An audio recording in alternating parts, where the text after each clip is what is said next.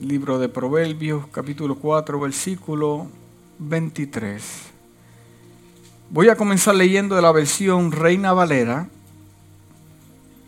y después le eh, pude encontrar en otras versiones ciertas cosas que ministraron a mi vida. Dice la palabra del Señor y la casa dice, sobre toda cosa guardada, guarda tu corazón, porque de él mana la vida. Sobre toda cosa que guardes, guarda tu corazón, porque de él mana la vida. Espíritu de Dios, te doy gracias que estás aquí. Llegaste con, con un propósito, vaciarte en tu casa en esta mañana. Tú que convences, Dios mío, de pecado, tú que redalgulles el corazón del hombre, yo te pido que, que toques nuestra vida a través de este mensaje con la intención de edificar, de crecer, de movilizarnos. Padre, te doy gracias porque nos vas a hablar de una manera especial. Yo necesito escuchar esto. La iglesia necesita escuchar esto. Hay personas que están conectadas en las redes sociales que necesitan escuchar esto. Que no se desconecte ni una persona. Ni que se vaya ninguna persona de este lugar si no haya sido impactada impactado por el poder de tu palabra. Y la casa dice, amén, puedes tomar asiento. He escuchado muchas predicaciones en cuanto a este tema, muchos estudios en cuanto a eh, los asuntos del corazón. No hay nada más complicado en la vida del hombre que el corazón. ¿Cuántos de ustedes les gusta guardar las cosas? ¿Cuántos de ustedes? Eh, puedes notar que aquella persona que, que guarda cosas eh, que tiene muchos años, eh, la otra persona puede decir, mira, bota eso, porque eso ya está updated, pero usted sigue con su asunto. ¿Por qué? Porque tal vez esa cosa que está guardando la persona tiene un, sentido eh, de, recuerdos, está guardando eso porque se lo regaló a alguien y, lo está guardando. Eh, también muchas personas eh, cuidan y guardan todo lo que tienen porque en su niñez nunca tuvieron nada. Silencio. Como en su niñez nunca tuvieron nada, eh, había situaciones económicas en su casa, eh, han aprendido a pagar el precio para obtener las cosas, por lo tanto lo guardan no como el hijo que nació en cuna de oro, su padre le dio todo y puede tener el carro más lujoso del año, pero como él no pagó nada por eso, pues usted me está entendiendo.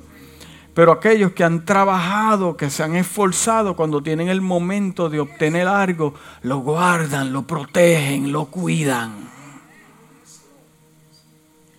Inclusive personas que han pasado por traumas, eh, situaciones, eh, eh, divorcios, conflictos, eh, cuando tienen la segunda oportunidad de arreglar muchos de los errores que cometieron, sea también en ministerios, en carreras, tienden a, a ser agradecidos y guardar. Porque un momento perdieron. ¿Cuántos de ustedes han perdido algo? El sabio Salomón describe bien claro que dice, sobre toda cosa que guardes, sobre toda cosa que tenga eh, eh, eh, valor sentimental, sobre cualquier cosa que hayas pagado el precio, preocúpate en invertir tiempo en cuidar lo más valioso de tu vida, que es tu corazón. Tu corazón es más valioso que tu carrera. Tu corazón es más valioso que el ministerio. Tu corazón es más valioso que las amistades. Tu corazón es más valioso que todo lo que puedas tener económicamente. Cuando yo eh, quise escudriñar un poco este texto y fui a la traducción, traducción viviente en español, dice, sobre todas las cosas, cuida tu corazón. Porque este determina el rumbo de tu vida.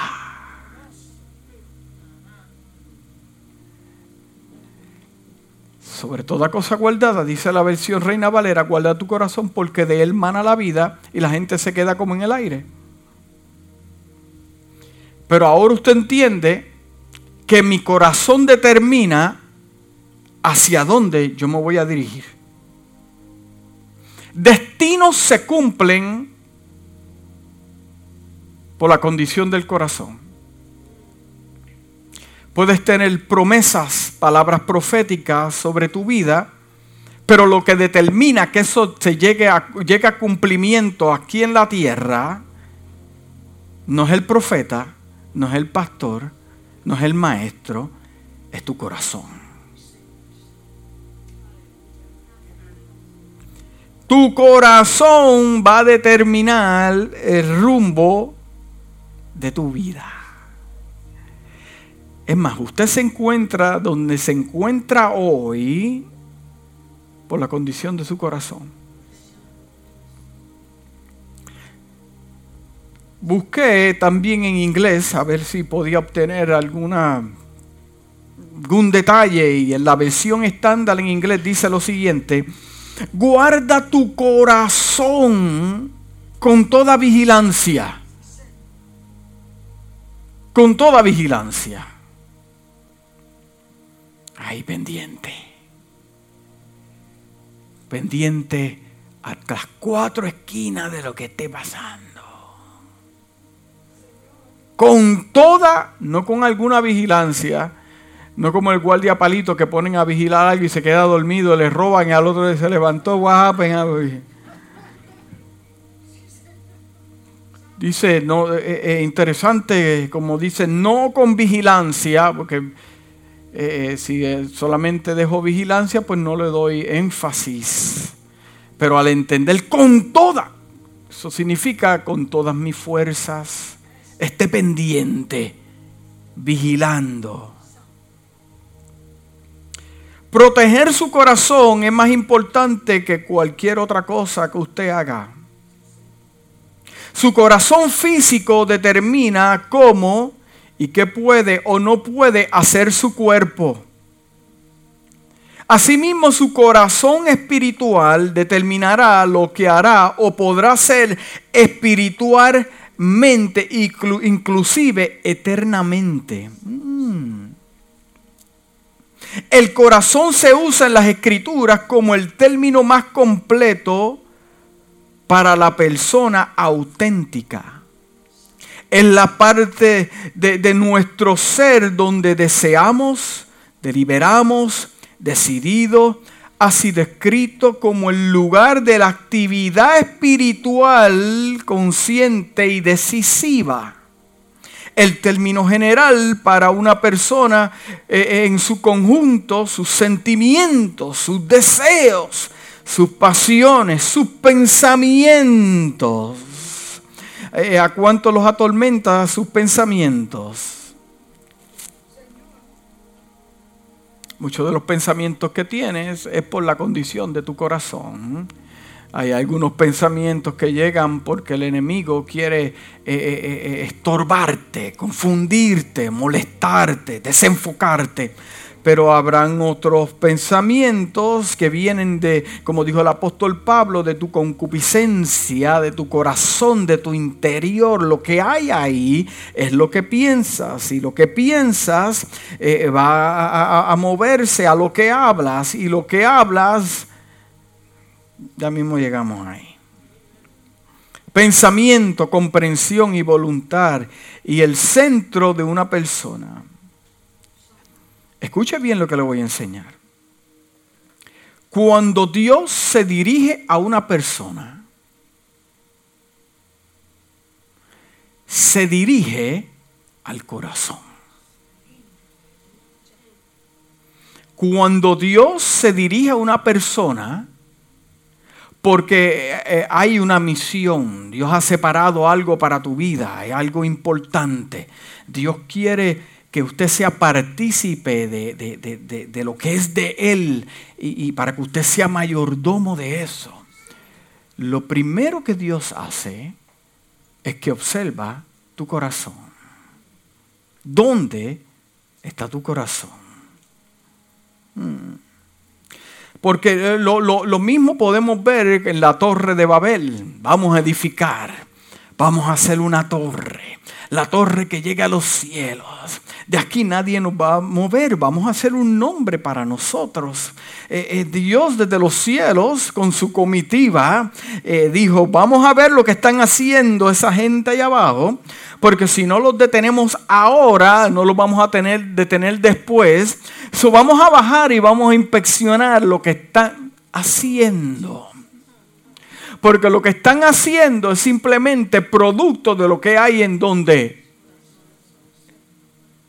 Entonces tiene que bajar Dios y, y inspeccionar cuál es el propósito. ¿Cuál es la intención? Eh, Dios se reúne con su, con su comitiva y dice, espérate, vamos a tener que dividir esta gente y confundirlos. ¿Por qué? Porque pues, si no los detenemos ahora van a crear algo. Entonces, pues vamos a darle 70 idiomas a cada uno. Hay más de 1400 dialectos, pero hay 70 idiomas. Y, a cada eh, eh, idioma le dio una nación y los dividió hay gente, que dice, Dios no confunde, Dios no es un Dios de confusión. La Biblia a mí me dice que sí. Porque confundió el enemigo de Israel, confundió a la torre de Babel, simplemente porque las intenciones del corazón de los enemigos de Israel es destruirlos y, borrarlos del mapa. Y, el que tiene una condición... Eh, eh, conflictiva en su corazón siempre termina en confusión, dividido. Eh, Dios le dijo a Caín, tienes que trabajar con ese asunto de ver cómo tu hermano está prosperando si hicieras lo mismo que Él, entonces hubieras recibido lo mismo que Él recibe, inclusive hasta más. Pero como no estás trabajando con eso, te estás dejando llevar por lo que ves, no por la realidad, prepárate, te estoy librando un dolor de cabeza, te estoy librando que te muevas fuera de la voluntad de Dios y del lugar donde yo los coloqué vas a tener conflictos. Entonces, pero Caín eh, siguió insistiendo con los conflictos de su corazón, con su ego, con su orgullo y terminó desterrado como esclavo con una marca. Y en el camino, personas así, con conflictos en el corazón, tienden a matar a otros. Los matan con palabras, con actitudes y con hechos.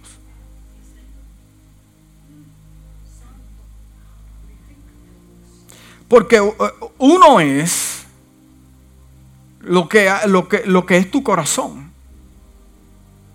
Usted es lo que, lo que es su corazón. Proverbios 23, 7 dice, porque como piensa en su corazón el hombre, así el hombre es. O sea, como yo proceso las cosas, así yo soy. Usted ve una persona altiva, orgullosa, es que su corazón piensa que no hay nadie mejor que él. Nadie lo puede hacer mejor que él. Eh, y por lo tanto, eso es lo que, lo que se ve en lo exterior. Pero una persona humilde que depende de Dios, eso, eso huele, eso se sabe cuando hay una persona humilde de corazón y dice, yo dependo de Dios completamente. ¿Cuántos dependen de Dios? Proverbios capítulo 27, versículo 19 dice, como en el agua el rostro refleja, como el agua refleja el rostro, así el corazón del hombre revela lo que verdaderamente es el hombre. Por eso Dios dice que mira el corazón y no la que, la apariencia. Hay un refrán que dice, no juzgues el libro por su, ¿por su qué? Ahí está. Pero Dios dice, tú sabes qué, yo abro el libro. Y yo veo lo que está ahí. Si, si somos nosotros, tenemos que em, hacerle rayos X a la persona y tratar de buscar para probarlos.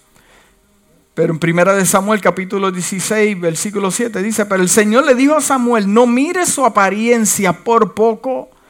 El profeta comete un error. Y tuvo que detenerlo Dios y enseñarle. No mire su apariencia, ni su estatura física, porque lo he rechazado a todos porque, porque yo no veo lo que el hombre ve, le está diciendo Dios al profeta. Yo no veo, no, yo no veo, yo tengo una capacidad de entrar más profundo de lo que entra el hombre. Porque el hombre mira la apariencia, lo exterior, cómo se visten, cómo hablan, cómo se dirigen, cómo, cómo, cómo son buenos, cómo, son, cómo te pueden tirar una guiñada, cómo te pueden dar un abrazo, cómo pero Dios bypass esas cosas. Y mira cómo te comporta, cómo responde, cómo hablas. Porque Dios observa el corazón. Mm. Es nuestro corazón donde se manifiesta también el pecado. En Mateo capítulo 15, 17 al 19 dice, ¿no entiendes todavía que todo entra por la boca y va al estómago y se elimina? ¿Eh? Pero lo que sale de la boca, del corazón, sale.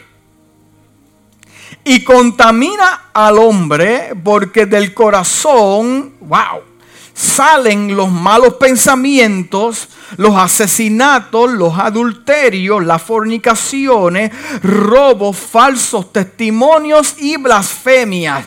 O sea, que lo que sale del hombre no son simplemente contamina a los que lo escuchan, sino que también lo contamina él.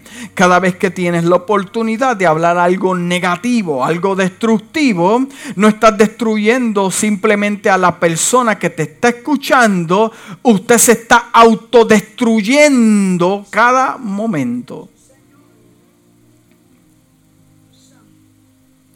El profeta Jeremías, en sus conflictos, escribe algo maravilloso eh, eh, eh, y, escribe en el capítulo 17, 9, engañoso es el corazón más que todas las cosas y perverso. Engañoso es el corazón y perverso. Porque el profeta habla este tipo de cosas, porque tal vez eh, eh, eh, se movió en algo, habló algo y, ahora entiende que no se puede dejar llevar por su corazón, se tiene que dejar llevar por lo que Dios hable para el pueblo, no como yo quiera ayudar a Dios, no lo que yo piense que puede ayudarlo, no, no, no, no, yo tengo que decir lo que Dios me dice, yo no puedo restar ni puedo añadirle. Y hay personas que quieren ayudar a Dios y hablar cosas de Dios cuando mm, eso no salió de la boca de Dios, eso salió de tu corazón. Hmm. Inclusive es al creer con el corazón que uno recibe la salvación de Dios. ¿Usted sabe eso? Es con el creer donde en el corazón que usted recibe la salvación. Se lo voy a explicar. En Romanos 10, versículo 9 al 10 dice que si confiesas con tu boca al Señor Jesús y crees, ahí algo se le añade, y crees en tu corazón, creyendo con lo más profundo de tu ser, que Dios lo levantó de los muertos, serás salvo, porque con el corazón se cree para justicia, pero con la boca se confiesa para salvación. el corazón tiene que estar conectado con lo que yo confiese. Wow. usted, usted es salvo por la decisión que tomó ¿dónde? En su corazón. En your heart. Pero ¿qué ocurre cuando el corazón y lo que uno confiesa no está a par? Esto es un buen principio. Mire si el corazón es malvado, dile que está a su lado, el corazón es malvado. el episodio que te voy a mostrar es, son gente que estaba viendo la gloria de Dios. No, no, no, son gente que... No son gente que, está jugando a iglesias. Son, gente que, que está viendo milagros constantemente, constantemente. Y en el libro de los Hechos dice, Hechos capítulo 5, pero Pedro dijo, Ananías, ¿por qué Satanás ha llenado qué? Tu mente, no, tu corazón para mentir al Espíritu Santo y quedarte con parte del precio de la tierra que vendiste. Hermano, ahí se colectaban ofrendas y diezmos también. Y Pedro confronta el corazón de Ananías, no por la cantidad, sino porque mintió. Pero salió de dónde? Del corazón. En Juan capítulo 13, versículo 2 dice, terminada la cena, habiendo puesto ya el diablo en el corazón de quien, de Judas Iscariote, hijo de Simón, que le entregara. ¿Dónde lo puso? En el corazón.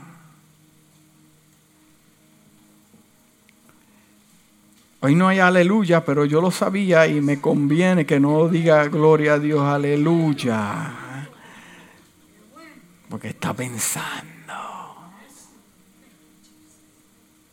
Mire, hoy se está librando una guerra en el mundo, es una guerra sobrenatural entre Dios y las fuerzas de las tinieblas, peleando por el corazón de la gente, por las almas. En el libro de Lucas capítulo 22, versículo 31, dijo, y el Señor dijo, Simón, Simón, he aquí, oh, el enemigo me ha pedido zarandearte como a trigo para dañar tu corazón.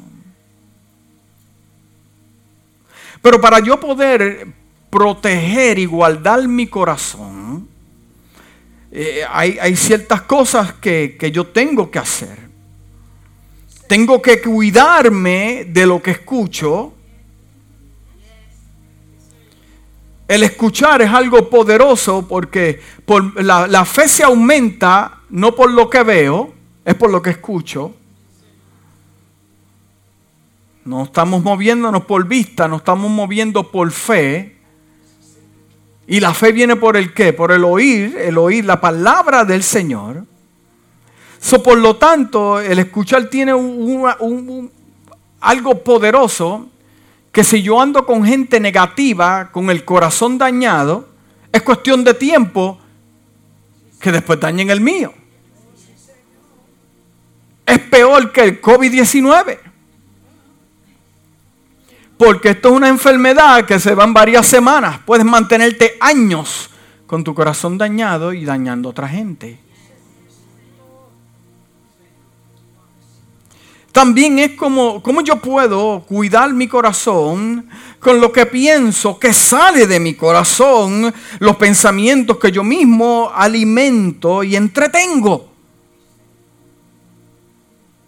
Lo que yo hablo de la abundancia del corazón, habla la boca. Me tengo que guardar de lo que yo veo el proteger, escúchame bien iglesia, el proteger mi corazón tiene que ser mi mayor responsabilidad.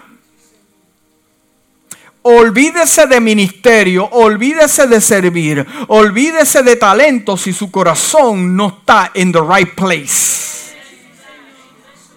Antes que Dios te dé cualquier cosa, porque lo que te puede dar Dios con un corazón manchado y dañado es lo mismo que te hará daño en el camino. Piensa en eso. Hmm. Mire, muchas veces uno ve a personas que, vienen y van eh, a su vida, se, te acercaron con mucho amor, atención, pero la realidad que, que, no es por ti. Además, a usted no le cae ni bien a esas personas. They don't like you. They like what you have.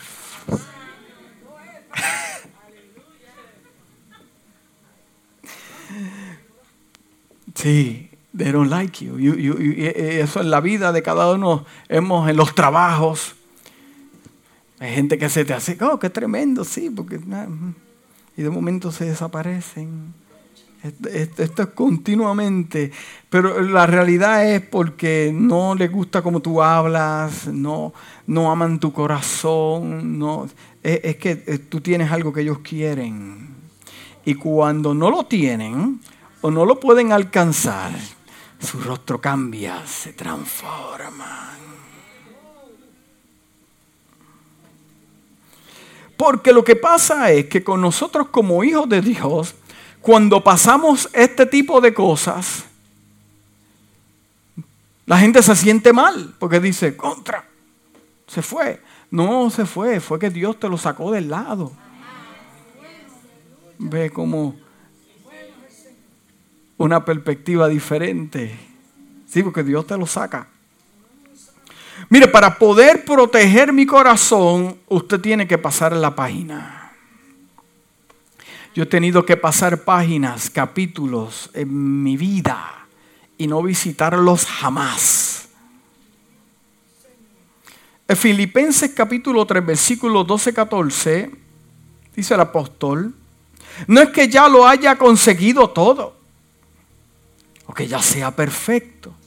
Sin embargo, sigo adelante esperando alcanzar aquello para lo cual Cristo me alcanzó a mí.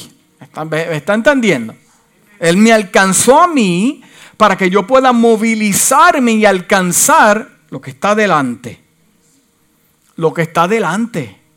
Lo que se aproxima. Me está hablando de futuro. Cosas que van a llegar. Hermanos, no pienso que yo mismo lo haya logrado ya. Más bien, una cosa hago, una cosa. Ahí está, una cosa. Hay personas que quieren ser 20 cosas y no les sale ni una. Estamos hablando en el interior del hombre. Una cosa hago. Este es mi fundamento, dice el apóstol Pablo. Esta, esta, esta cosa yo hago. Olvidando lo que queda atrás me esfuerzo, esforzándome, eh, eh, esforzándose tiene que ver con como eh, un tipo de fuerzas como el que usted hace cuando no quiere ir a trabajar y se tiene que levantar a las 5 de la mañana. Y usted se esfuerza, mm, la espalda, la rodilla, el cuello dice, oh my God, pero esta espalda amaneció crispy y complicada.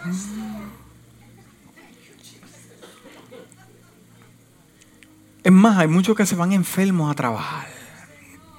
Y el jefe le dice, ¿estás bien? Sí. No quiere ni toser. Sí, porque se desapareció. eh, eh, el fluto, este tipo de cosas se desaparecieron. Ya no hay catarro, ya no hay todo, te estornuda. Anyway. Esforzándose, dice el apóstol Pablo, yo me esfuerzo, yo voy por encima de lo que, de lo que mi cuerpo dicta en el momento, o mi mente, me esfuerzo por alcanzar lo que está adelante. Sigo avanzando hacia la meta. El apóstol Pablo podía decir, mire, tenemos cuantos en el ministerio, yo como apóstol, que vamos y plantamos iglesia en diferentes lugares, dejamos ministros llenos del Espíritu Santo, de buen testimonio, como un Timoteo, y lo dejamos ahí. ¿Cuántas iglesias tenemos? Tenemos, papá, tenemos alrededor de 500, por decirlo así. Ah, pues está bien, vamos a cogerlo suave, ya tenemos 500, estamos bien. Pero el apóstol Pablo dice que por más que él tenga, en otras palabras, yo no pretendo que ya esto terminó aquí. Yo no pretendo que ya todo esto se acabó porque Dios me ha bendecido. No, yo me continúo esforzándome hacia adelante porque yo sé que Dios da y Dios bendice, pero hay algo más hacia adelante. Es el tipo de persona que puede morir con las botas puestas y decir hasta la última, hasta la última gota de sudor o de sangre, yo muero con las botas puestas. Sigo avanzando en movimiento hacia la meta para ganar el premio que Dios ofrece mediante su llamamiento celestial en Cristo Jesús. El concepto de mover la página o pasar la página significa dejar de pensar o lidiar con algo. Dejar de pensar o lidiar con algo. Especialmente eh, eh, lo vi como un ejemplo en, los doctores y aquellos que este, eh, han estudiado la medicina van a poder entender este tipo de lenguaje. Llega el paciente, una emergencia, un accidente de carro. Cuando lo mira y dice, wow, está una niña de 12 años grave, el trauma es demasiado, vamos a tener que, que hacer algo aquí. Se movilizan los doctores, el hospital, un corre y corre y están aquí para guardar la niña. Ya el padre está estable, pero la niña está en, estado crítico. Y cuando el doctor hace lo más que pudo por esa niña, la niña murió.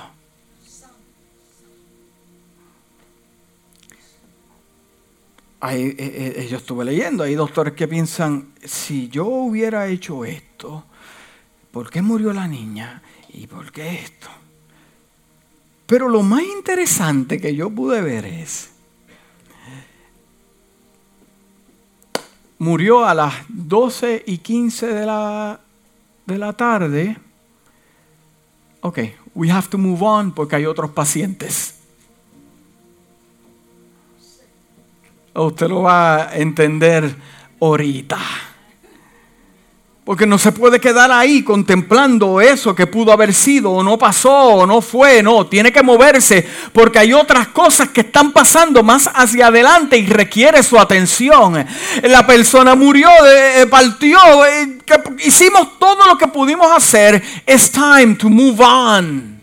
Porque hay otros pacientes esperando que también pueden morir. Hay cosas en tu vida que usted tiene que dejarlas y move on. Porque hay cosas que Dios ha establecido para ti, personas que se están secando porque usted se está secando en la esquina. Pero Dios le dice en esta mañana, sacúdate y muévete porque hay algo grande para tu vida en el futuro. Dile que está a tu lado, mira, mueve la página, arráncala. Porque te espera otro paciente. Yo no me puedo quedar pensando en que por más que yo hice con alguien se fue de la iglesia. Mira, bendición en Jesús. Porque por ti que te fuiste van a venir 10. Y mi enfoque no es el que se fue, sino en lo que vienen que Dios trae. No te lo estoy predicando por predicarlo. Es que yo lo vivo y lo creo. Gracias a Dios por esa fortaleza. Mi pastor me dijo un día, yo quisiera ser como tú. ¿Cómo? Que le dice Cuba a la gente. Yo, eh, Mira, pasar la página es comenzar a comportarse de manera más positiva después de un periodo de dificultades, una nueva actitud. Pasar a nuevos compromisos o actividades para empezar de nuevo cerrar un periodo difícil y comenzar un periodo completamente nuevo con nuevas visiones, esperanza y sueños, una nueva visión. Porque de acuerdo al estado de mi corazón puede avanzar el proceso de Dios como también puede atrasarse. De acuerdo al estado de mi corazón, puede avanzar el proceso de Dios como también puede atrasarse. Los conflictos de la condición del corazón son un asunto personal que usted y Dios deben trabajarlo. Existen personas con menos talentos, menos dones que usted, menos capacidades, pero la diferencia de esa persona y usted es que tiene el corazón correcto y fue Dios el que lo escogió y lo colocó.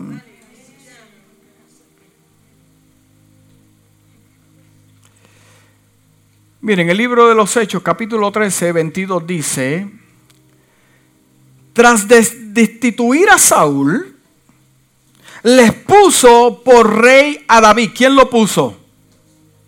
De quien dio testimonio encontrado en David, hijo de Isaí, un hombre conforme a mi corazón.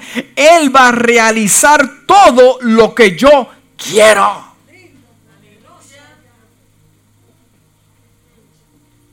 Saúl con más experiencia militar con más experiencia. Pero tiene que entonces Dios movilizarse y por encima de talentos o experiencia, ah, yo tengo la experiencia, Dios tiene que movilizarse y buscar a uno que tenga el corazón correcto para la misión correcta.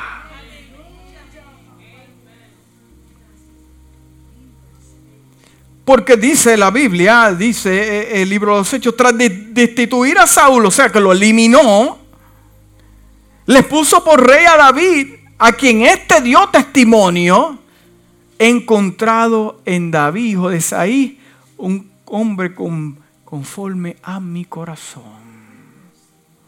En 1 Samuel 13:14 dice, pero ahora te digo que tu reino no permanecerá escuche bien esto, tu reino no va a permanecer. El Señor ya está buscando un hombre. Mientras tú estás en la posición, ya Dios está buscando a otro. Oye, hermana Gloria, gente funcionando pensando de que se van a quedar ahí toda la vida. Pero lo que tú no sabes es que Dios vio tu corazón y conoce tus planes y por lo tanto ya viene uno en camino que va a tomar tu posición porque el que viene tiene el corazón en the right place. Esto no es de que yo esté activo o no esté activo, esto es cuestión de que me van a sacar. Y viene otro que va a poder trabajarlo como Dios quiere que se trabaje. Uy, Dios guarde mi corazón. Dijo Dios, Dios a través del profeta, pero ahora te digo que tu reino, tú no vas a permanecer ahí donde tú estás. Porque el que no tiene el corazón en the right place no va a ser obediente a Dios. Es más, no es obediente a Dios que no lo ve, menos obediente a los hombres cuando tienen que someterse No venga a Dios y dice, ah, yo te amo, ah, pero no ama al hermano que está al lado tuyo. Oh, Dios mío, eso es. El Señor ya está buscando un hombre de más de su agrado. El Señor así descendió, va, está buscando en la tierra. Mm, mm, mm. Aquel es lindo, aquel tiene ojos azules, pero un orgulloso. Aquel tiene 20 diplomas en la oficina, pero es un altivo. ¿Qué hacemos? Y como Dios tiene eh, eh, eh, tendencia a buscar lo más precioso de un corazón en lugares rechazados, pues entonces pues tiene que ir allá donde están las ovejas y donde están los animalitos y donde está y ahí se encuentra el que no invitaron al party, pero ese es el que tiene el corazón correcto. Tú vienes conmigo.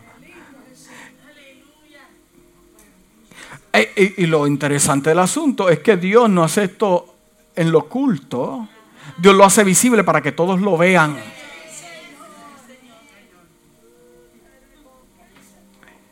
Isaí, aquí falta uno. No, pero aquí están todos. No, aquí están todos los que tú pensaste.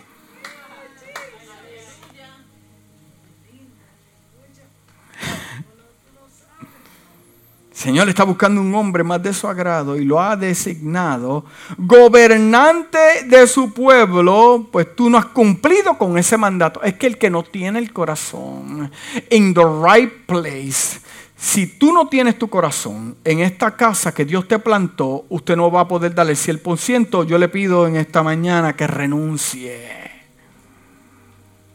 ¿Por qué? Porque usted tiene que tener el corazón. Es más, si usted no tiene el corazón para el ministerio, usted no debe estar haciendo el ministerio.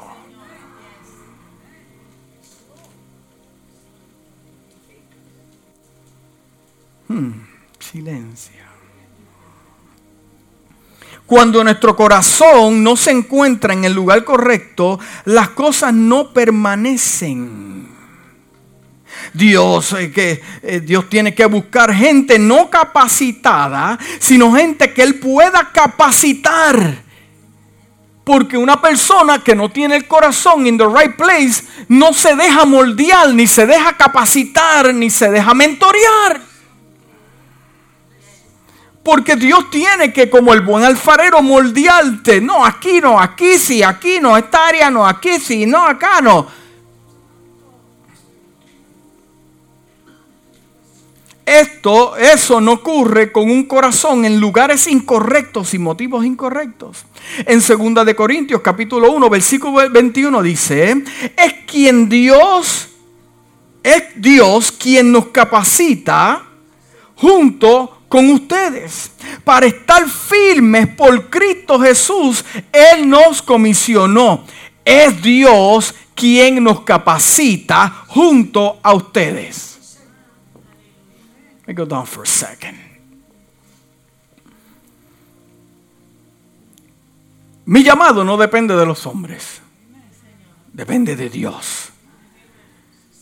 Entonces, si mi corazón está en the right place, Dios me va a capacitar. Dios me va a capacitar. Si su corazón está en the right place, Dios lo va a capacitar. Porque es Dios que le va a dar estas experiencias lo va a colocar en momentos conflictivos. ¿Para qué? Para trabajar con tu corazón.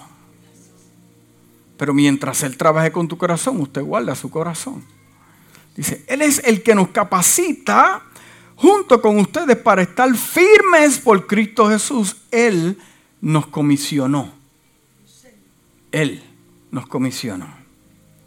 Lo mismo en la traducción Passion dice, ahora es Dios mismo quien nos ha ungido, escucha bien, y Él está constantemente fortaleciendo tanto a usted como a nosotros en unión con Cristo Jesús. Vamos a ver, ¿verdad? Nos ha ungido. La versión internacional dice lo siguiente. Lo que acabé de leer es la traducción Passion en inglés. En la versión internacional, mira lo que dice. En cuanto a ustedes, la unción que de Él recibieron permanece en ustedes y no necesita a nadie que les enseñe. Ahí vamos a entrar ahí. Sea, tenga calma. Vamos a la montaña. No necesita que nadie les enseñe. Esa unción es auténtica, no es falsa, y les enseña todas las cosas, permanezcan en Él y como Él les enseñó. Ahora, yo quise buscar, porque tenemos, cometemos el error de pensar que una persona ungida es una persona que grita, una persona que, ¿verdad? representa autoridad o este tipo de cosas, pero, pero busqué la palabra ungido y dice, la palabra ungido proviene del término ungir que significa untar, perfumar con aceite. Por lo tanto, ungido se encuentra definido en el contexto bíblico como aquel que ha sido untado con aceite. En los tiempos bíblicos los hebreos ungían ceremonialmente a sus gobernadores, a sus líderes con este acto ratificaban su nombramiento oficial. Otro de los significados de este vocablo es escogido. Su ungido es escogido. So, yo fui escogido porque Dios vio mi corazón. Si lo comparamos con la vida de David, Dios lo escogió a usted porque vio su corazón y lo ungió. Y esa capacitación, ese capacitar de Dios con su vida viene de acuerdo a qué? Al llamado y lo que Dios tenga por usted. Pero para yo poder obtener eso, I need to have my heart in the right place, porque la Biblia la acabé de leer, unidos con quién? Con Cristo para yo poder desarrollarme y yo poder caminar y aprender y él mismo enseñarme, yo necesito estar que unido con él. Si yo no estoy unido con él, entonces voy a tener problemas porque mi corazón se va a transformar en otra cosa. Porque cuando usted tiene el corazón en el lugar correcto, cosas de parte de Dios tienen que ocurrir. Miren, el libro de Ezequiel, capítulo 36, versículo 26 al 28 dice, este es Dios tratando con el pueblo de Israel. Y Dios le revela al profeta y le dice, le daré un corazón nuevo y les infundiré un espíritu nuevo. Le quitaré ese corazón de piedra que ahora tienen y les pondré un corazón de carne. Infundiré mi espíritu en ustedes y haré que sigan mis preceptos y obedezcan mis leyes, vivan en la tierra que le di a sus antepasados y ustedes serán mi pueblo y yo seré su Dios. Esto es lo que Dios le está hablando a su pueblo. Buenas noticias. Todo el mundo dice gloria a Dios. Va a transformar ese corazón de piedra en un corazón de carne. Lo primero que tiene que hacer, Dios con su pueblo es transformar ese corazón. Porque si no transforma el corazón, no puede haber depósito, hermano. Entonces la gente quiere depósito de Dios, pero no quiere que su corazón sea transformado. Entonces tú ves gente que está buscando, lléname Padre, dame una, una doble porción, dame experiencia, dame, es que las experiencias de Dios vienen amarradas a una llenura de su espíritu. Pero de la manera en que Dios tiene que trabajar con este pueblo, le dice, pero es que antes de, llenarte con mi espíritu, yo tengo que transformar tu corazón eh, de un corazón rebelde. Entonces yo puedo entender que para que Dios eh, eh, me dé más depósito de Él en mi vida, más depósito de Él, yo tengo una experiencia con Dios, mi corazón tiene que ser transformado. Pero la pregunta es, ¿por qué pedimos y no recibimos? ¿Por qué pedimos y no recibimos dones, ministerio, llenura? Why? ¿Cuál es el caso? Lo que pasa es que estamos perdiendo el orden. El orden es tu corazón primero, tus motivos, la razón por lo cual y luego, entendiendo este orden, llegará la llenura de Dios y podrás ser testigos en Jerusalén, en Samaria, hasta todos los confines de la tierra. Pero tu corazón tiene que ser transformado primero.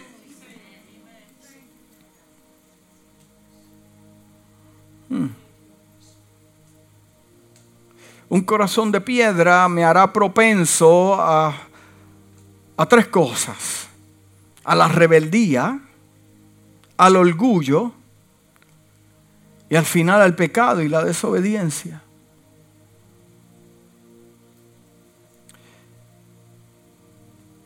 ¿Tendré yo un corazón de carne o de piedra? ¿Tendrá usted un corazón de carne o de piedra? Ahora yo entiendo que no fue que Dios te mintió, no fue que Dios inventó algo con tu vida, lo que está pasando es porque Dios está trabajando con tu corazón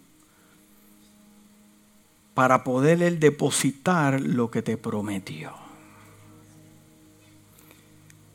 Si se está atrasando, es porque nada más y nada menos que no me he dejado moldear por.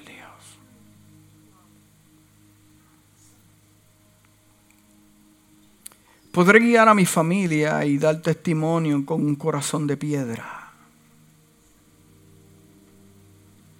Podré yo prosperar en el Señor con un corazón de piedra. Un corazón de piedra me hará más insensible a la voz de Dios. Un corazón de piedra matará mi fe un corazón de piedra matará mi relación con Dios. No ser una persona de oración, sino una persona que dependerá de sus propias fuerzas y de su conocimiento humano. El salmista dijo, ya termino con esto, en el Salmo 139, Examíname, oh Dios, y conoce mi corazón. Pruébame y conoce mis pensamientos.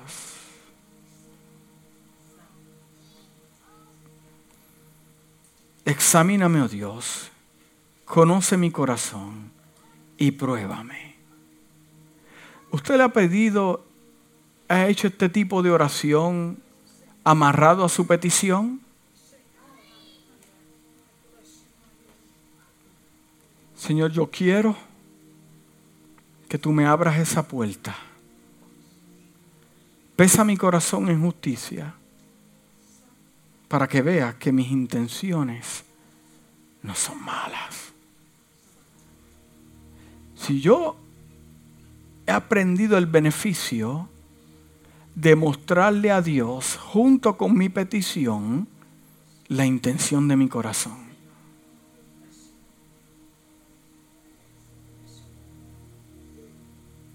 Yo te estoy pidiendo mi oración principal de esta iglesia. No es que esta iglesia crezca. That's. Es que usted crezca y de muchos ser convencidos se conviertan en convertidos. Esa es mi oración. Y le digo a Dios, las intenciones de mi corazón es que todos puedan obtener una experiencia real con Dios. Porque cuando tú tienes un encontronazo con Dios, tu corazón es lo primero que se transforma. Y estás en qué? En ese primer amor y en esa alegría. Y te acuerdas el día que te convertiste, que pasaste al frente, le querías decir a todo el mundo, mira, te miraste en el espejo, tu rostro cambió. Eh, experimentaste algo maravilloso. Que tu petición esté amarrada juntamente con las intenciones de tu corazón. Examíname, Dios, dice el salvista, y conoce mi corazón. Pruébame y conoce mis pensamientos. Y ve si hay en mi camino perversidad. Y guíame en el camino eterno. El salmista entendía que en un corazón conforme al de Dios es un puente lo cual cruzan las bendiciones de Dios, milagros, peticiones contestadas. Explora mi corazón, oh Dios. Déjame saber mis verdaderas intenciones, porque mi corazón me engaña. Iglesia, escúchame lo que te voy a decir. Guarda tu corazón, cueste lo que te cueste cueste lo que te cueste. Invierte tiempo en tu corazón. No en los deseos de tu corazón, no, no, no. Invierte tiempo quitando lo que no te va a edificar. Cuídalo.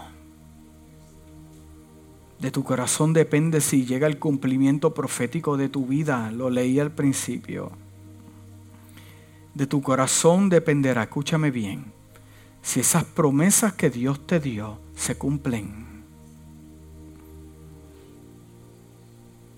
Personas estancadas, con dones, talentos, ministerios. ¿Por qué? Porque su corazón simplemente no es para honrar a Dios ni darle gloria a Él. Mantén tu corazón humilde. Humilde. Proverbios 16, capítulo 18 dice, antes del quebrantamiento es la soberbia. Y antes de la caída, la altivez de espíritu.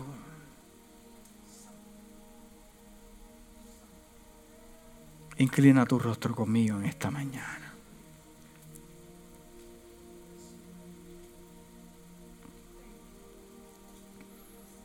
Tu corazón determinará hacia dónde te diriges. Tu destino se va a cumplir de acuerdo a tu corazón.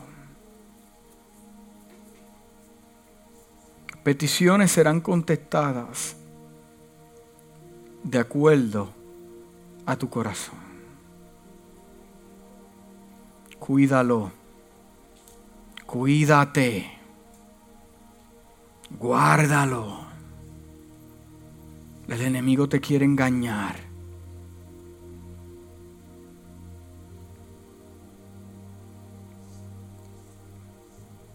Sobre todas las cosas, cuida tu corazón. Porque Él determina el rumbo de tu vida, tu corazón. Yo tengo que cuidar el corazón mío como ministro de Dios, porque determina el propósito y destino de Dios con esta casa.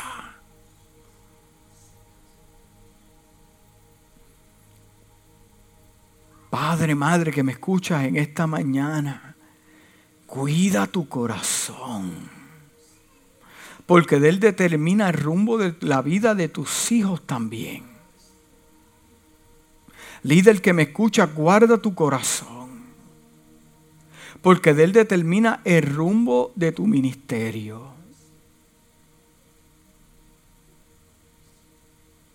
Guárdalo con toda vigilancia. Padre, en esta hora yo te doy gracias. Porque nuestro corazón está desnudo ante ti.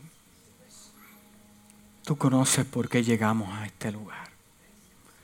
Tú conoces por qué te servimos. Tú conoces por qué te buscamos. Tú conoces por qué nos queremos acercar de ti. Entiendes cuando nos queremos acercar de ti no por quién eres, sino por los beneficios que nos puedes dar. Te pedimos perdón porque muchas veces nos acercamos ante ti, Dios, para que nos sanes, pero cuando estamos sanos nos olvidamos de ti. Tú conoces la intención del corazón. En esta mañana yo te pido en esta casa que tú des un corazón de carne. Un corazón de carne. Un corazón de carne, Espíritu de Dios. Trae sanidad a los corazones en esta mañana.